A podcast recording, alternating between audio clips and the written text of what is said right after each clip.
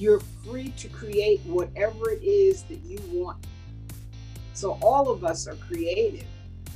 Creating the feminine image the way we as women want to be viewed. How are you today, beautiful, right. bright eyed Phyllis Ann Taylor? I am alive, alert, awake, and I'm amazed that I'm up, Alyssa. How do you get people up at eight o'clock in the morning? now, wait, wait, wait. You were the one who got me up this morning. now I know I'm real. This, I woke up, I said, oh my goodness, I have an interview. Well, I am Dr. Elizabeth Horansky Beck, and I am so excited to be interviewing one of my amazing sisters. Phyllis Ann Taylor is a certified teacher of the intentional creativity method of painting, which she teaches in her various classes and workshops. Intentional creativity teaches in order for stories to change how they affect us. We have to change how they live inside of us, those stories, how they are stored, and how we relate to them. Working with our wounds through therapeutic tools is powerful and healing and has given a voice to the unspeakable stories. So, Phyllis, I would like to dive right in and ask you very directly what is your story? What is it that moved you to move into this area of your artistry? Well, many women have experienced various kinds of trauma. And way back in 2003, I experienced a trauma going through a divorce, not an ordinary divorce, not that any divorce is ordinary, but I had one of my girls reveal to me that her stepfather had assaulted her, and that caused the wheels of a lot of things to start turning. After going through the divorce and having him convicted as a pedophile and uh, rapist, then I had to pack up the house that I'd lived in for some odd years. And I moved to Atlanta, but I still had to heal. One of the things that started me on the road to healing is in the process of packing up my house. And there's a book called For Color Girls Only Who Have Considered Suicide. Well, that is a possible consideration, but then it's not when you have things to do. And most women have a lot of things they need to do. So I was sitting on my bed, not wanting to do any of the things I had to do. And I picked up my pencil with my non dominant hand. For me, that's my left hand. And I started doodling. And I draw portraits. So I started doodling and drawing figures and doing stuff. And what I noticed is that there was no internal critic, there was no voice. There wasn't his voice, there wasn't any voice telling me how ugly that looked, or you didn't do this right, or this isn't right. There was nothing. It was just peace and quiet. And I just started doing that. And then through that process of packing up the house and still painting, I began to do paintings using my left hand, my non dominant hand only. When I finally got to Georgia and unpacked those paintings, I was like, who did these? Where did these come from? But they were so great. I loved them. And then I just, you know, began to show them. And I thought about that. And I met a woman in Georgia who had a group for women who had been abused. The group was called Fresh Start for Women.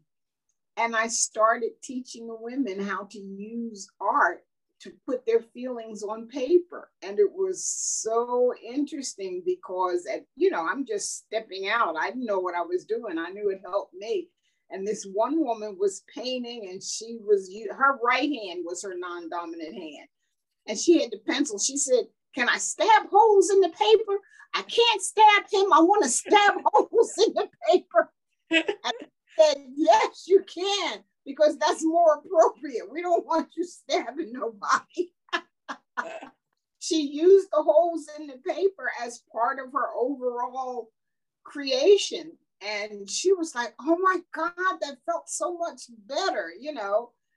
And it just began from there. I began to teach those workshops. And then when I moved to Florida, I saw a painting that I really fell in love with. And I looked up the person who did the painting, and she was my teacher, Shiloh Sophia.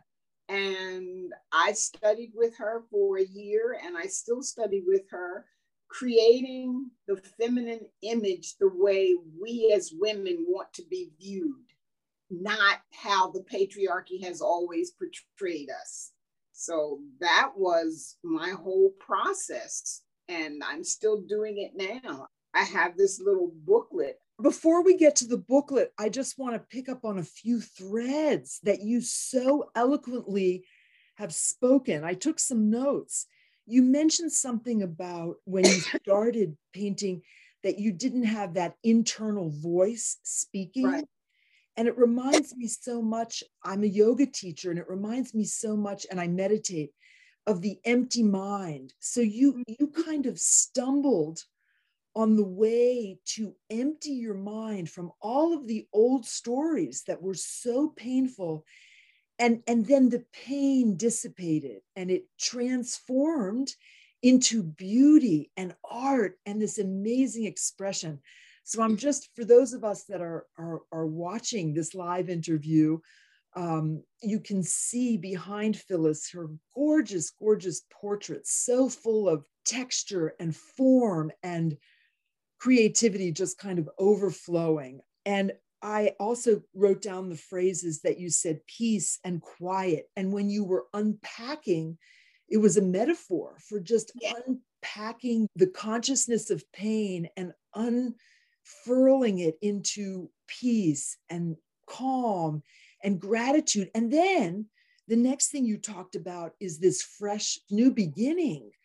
And so you covered so much territory just now that I'm my head is spinning, but but keep going. I, would love for you to tell us about what you were just holding up. And but but before I say that also, yeah. Well, no, go ahead. Go. Go with your what well, you were just about to show us. What you said is so correct. You do unpack all those negative narratives that we you feed yourself over the years. It could start in infancy when some well-meaning adult told you that your trees couldn't be purple or that doesn't look like a cat. You know, they they think they're instructing you in the way you should go, but they don't really realize that they may be putting a damper on your creative box you know, and we want to be able to choose to either stay in our box or get out of our box because as creatives, and all of us are creative because infants are born with everything they need to be whatever or whomever they want. So all of us are creative. And we can choose. We can choose to stay inside our creative box or we can choose to pop out of it and do whatever we want. And we have to learn to integrate the left and the right brain in getting our creativity out the way that we want. You know, the right brain is really good in coming up with ideas and all kinds of wild and crazy stuff that we consider. But once we do that, rather than allowing the left brain to kill it, so to speak, ask the left brain to collaborate with the right brain that's when you come up with the structure and the way to get it down and produce what it is that you want to produce. So it's the same thing. When I start a painting, they don't look like that when I start out. God only knows what I start out drawing doodles and circles and all kinds of stuff. And I just paint until whatever is there shows up and then i'm like oh okay and then i it starts to unfurl for me but you you allow yourself to play i remember when i was taking a course of yours not too long ago um, we started out with writing on our canvases. Exactly. And so you were just saying that you don't know what your creation is going to end up with. And that was a huge lesson for me. We wrote on the canvas with a permanent marker. Mm-hmm. And then you said, don't be afraid to paint over what you've written. Don't be afraid to change that image over and over and over again. Exactly. And so, in my imagination, on the canvases of the paintings behind you, there are many more stories underneath there. There are. They there really are. Because one of the things I like to do, whether it's canvas or paper, is have my participants write out their intention for this moment of creativity. And once they're clear with that and they write it out, then I said, just add color to it, just play, create doodles, lines, and just go with the flow. It's it's a true anachronism. Just go with the flow. And it is very freeing because once you realize that you do not have to specifically draw a face or make a vase, you're free to create whatever it is that you want to show up on that canvas or on that paper. Yes, I am incredibly impressed because of your, I have right here your um, your biography, your CV from 1964 through 2004, then 2020, and it's it's incredible. I was reading this and my jaw was dropping open. You kind of help people to create portraits. And I have never in my life, until I, I took the course with you, drawn a face.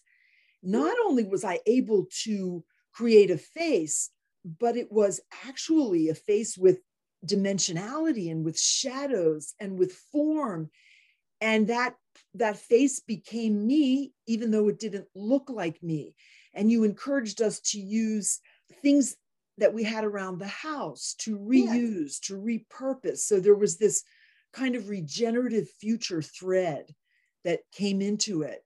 And um, it, it it's just fabulous. So what sorts remind us what sorts of courses have you taught in the past? And what are you as we move into the future what sorts of courses are you thinking about offering? I know that you have some free offerings and some of your courses you know cost for your amazing expertise. And i encourage everybody to follow phyllis and in a few minutes we'll be sharing all of phyllis's contact information. But give us an idea give us a sense of you know i also want to put a plug in for you teaching online because i know for you you look young as can be but you're an elder you're my elder and i just turned the big 60 i'm not embarrassed to say so you think that i'm basically an infant i know what sorts of creative aspirations are you dreaming up right now well i started out of course teaching the foundation of drawing and then I moved into painting portraits and doing commission portraits. And once I started studying with Shiloh, I realized that I wanted to teach women, of course, how to create their own images. And in doing that, it didn't have to just, when I say images, I'm not just talking about faces, but I've learned to use all type of media because not everyone is comfortable drawing with a pencil or using a paintbrush. Matisse painted with scissors. He cut out all his images and created his paintings. So I have taught courses in using mixed media. There was a course called What's in Your Basket. And that's because there are many of us who don't think we have any skills. Oh, I'm just a housewife, or oh, I just do this, or oh, I just do that. But all of those just do that is a skill that someone else doesn't have. So when I teach that course, What's in Your Basket, I have them list everything that they just do. And then they realize how full their basket is. And why people come to them and ask their opinion on something because they just do this. And that's called What's in Your Basket. And that's a course that I have taught and will come back to. And then there was another type of course where I had people create their own self portraits with using mixed media.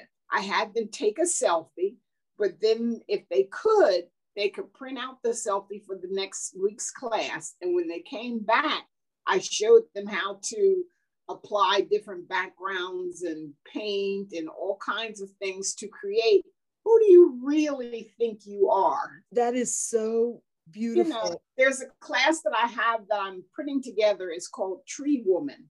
Now, you would enjoy this because you love nature. And I believe women hold the seeds to everything creative. We are the bearers of life. And Tree Woman is imagining yourself as your favorite type of tree. Like I think of myself as an oak tree because it's it stands, its branches spread out so big and the trunks are so wide. Now, I've never thought of myself as being as strong as an oak tree because the one thing I learned is I think it's pine trees that are very flexible. So when you have a hurricane, pine trees bend, but oak trees get uprooted. So now I don't know if I want to be an oak tree, especially since I live in Florida. well, I will offer you directly from source the strength and the power of the oak tree because you are that and the flexibility of the pine. So okay. we're going to have to find some other tree it looks like that's that's somewhere that that has all of those right. attributes. And, but think of all the trees that are there and how much they offer to the earth just being the type of tree they are. I think of the weeping willow. I don't know why they named it weeping, but its branches coming up and down and then just covering the earth. It's like a mom protecting, you know how you see a, a hen protecting all its little chicks and you know, so that's a course I'm working on called it's it's called Tree Woman, but I'll have to come up with a very snappy title. And then there's a course I wanted to start teaching, but I had to move in the process of the end of 2020 and 2021. It was called Envisioning Your Year Ahead. And biblically, there's something about if you don't have a vision, you don't have a future, and we all do resolutions. But I thought of, okay, suppose we turn those resolutions and actually make them month by month little visions of things that we want to see actually happen in our life because you know many of us are entrepreneurs and business people, and we're supposed to put structure to our life. so, but suppose we really did that. And I my course is called Envision Your Life Ahead. And I started out, I do this, you've heard of vision boards. Yes. Usually the boards and they tell you to put them up on your wall. And that's good, except I found for me, I never pay attention to it after a month or so because it becomes like the wallpaper. You forget it's there. So I came up with this idea for a portable vision story book. And I said, you can carry it in your purse. If you're waiting in the doctor's office, you can always review what your vision is. Or you can, you know, stick it in your chest, have it close to your heart. But what I did is took 12 topics, and each topic I put down what my vision is. And just to give you an idea, okay, look at this one. It says, go bold, go big. My studio, I have to get my studio set up because otherwise I can't paint. I love the virtual success because we're all virtual successes now because we're all virtual. Exactly. And this one says to get 60,000 affluent buyers to love my art, you have to create it you can't just imagine and wish for what you want. You've got to put some action to that. I think it was Bell Hooks who said, Love is action, not just simply a feeling. You know, we have to put down on paper, write it down, and then envision it and then do it. This is my rebel. I am a cowgirl. Not that I've ever worn a cowgirl boot, but I love cowboys. that is that is just you know, in the back of it, you just create a cover, and that's wow. my mm. road till I get to the end of it. So, but it's just fun classes like that that I try and incorporate. And I'll be so glad when I get my studio set up so I can do these classes. Well, well, tell us, tell us what's coming up. A little bird told me you're doing something, presenting something this weekend, next weekend. Yeah, this weekend, the 20th, there's a retreat called the Goddess Retreat for Entrepreneurial Women. It's Saturday, the 20th. And at one o'clock, I will be giving just a little snippet, like I just did, of creating a vision story book. And then on the 27th, for the Art and Wellness Hotline, I'm teaching a three hour workshop on doing just that, creating your own vision story workbook. And that's on the 27th from 1 p.m. Eastern Time to 4 p.m. So, how would people, if they were interested, how would they sign up for those um, classes? The, best thing to do would be to go to Facebook and look for for Saturday the Goddess Retreat, and Goddess is G O D D E. The last two S's are money signs. The Goddess. What kind of signs? what do you call the money? The dollar signs? Oh, okay. The goddess retreat with with two money signs. Right. The S's, the two S's in goddess are the dollar signs. Okay. Seventh, go to the art and wellness hotline. Okay. That's so after you go off of here, maybe in this live thread, once it's posted, as a replay you can just put that in there for for our right. listeners and the last thing i would love to know before we part ways this early morning is how do we find you phyllis ann taylor so we can follow you okay i am on both fate well i'm learning to be on a lot of things but facebook i remember i'm on facebook as phyllis ann taylor my art page is Panay Art Studio. And spell that for the viewers here. And my website is panayartstudio.com. Okay, and Panay is P A N N E T. A R T, yes. Panayartstudio.com. Panayartstudio.com. And your Facebook page is also Panay Art Studio.